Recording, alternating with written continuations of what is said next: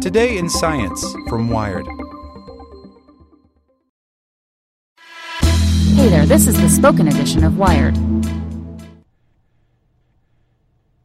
Can your electronic gadgets interfere with your compass? By Rhett Allain. Does it matter if you put a video camera near your magnetic compass that is used for navigation? The theoretical answer is yes, but the practical answer? Probably not. Now for a detailed explanation. So, the Earth is like a giant magnet, just like that bar magnet that picks up paperclips. For this giant Earth magnet, the north end is in Antarctica, and the south end is in the Arctic. Yes, the north pole of the Earth is the south pole of the Earth's magnet. Wait, why is it backwards? Shouldn't the north pole of the Earth's magnet be at the north pole? No. Here's why. Take two bar magnets and bring their north poles together. What happens? They repel each other. Like poles repel and opposite poles attract. Now go get a magnetic compass. The north pole of the compass points north. Why? It's because it's interacting with the Earth's magnetic field. If the compass is pointing north, it's because there must be an opposite pole of the Earth's magnetic field that way. There you go. The Earth's south magnetic pole is in the Arctic. If there are no other magnets around, a magnetic compass points in the direction of the Earth's magnetic field. But the planet's magnetic field is relatively weak. It has a value of about 2 times 10 to the negative fifth power Tesla, where the Tesla is a unit of magnetic field strength.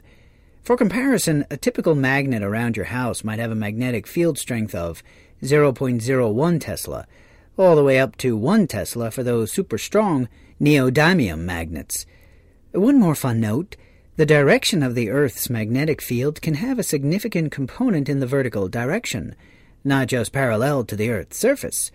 In order to prevent a needle type compass from pointing up or down, it is usually weighted on one side to balance the vertical component of the magnetic field. This means that if you take your compass over to the southern hemisphere, your compass won't work very well since the vertical direction of the field will change and throw off the balance. But wait, you can also make a magnetic field with an electric current. With just a D cell battery and a wire, you can influence a compass needle. Place the wire directly over the needle and then connect it to the battery. The compass ends up pointing in the direction of the combined magnetic fields due to both the Earth and the electric current. The magnitude of the field from the current is extremely large compared to the Earth's field, so it's almost as if it's not even there. Thus, it seems like it is very possible for the electric current in a video camera to influence the direction of a magnetic compass. However, the strength of the magnetic field due to an electric current depends on two things the magnitude of the electric current and the distance from the wire. First, consider the distance. If I lift the wire over the compass just a little bit, you'll notice that the needle does not have as great of a deflection. Just this little bit of distance decreased the strength of the magnetic field, so that it is close to the magnitude of the field produced by the Earth. If you moved it even further away, say about 20 centimeters, you wouldn't see any noticeable deflection. What about the magnitude of the electric current? If you just connect a wire from one terminal of the battery to the other, you have a short circuit.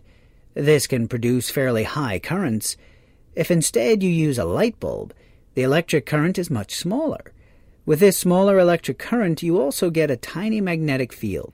For a normal circuit, the electric current is small and the wire is far from the compass, so you shouldn't worry about any interference. If that weren't convincing enough, how about one more demonstration? How about a wire with about 2 amps of current that's way higher than you would have in a video camera. I placed several magnetic compasses along a meter stick so that you can see the influence of the current at different distances. You'll really only see a deflection with the first compass. Then, if you set up the same way, you'll barely see any compass deflection, even for the closest compass. The difference with this setup is that there are two wires on the right that are next to each other. One wire is carrying current up, and the other one has a downward current.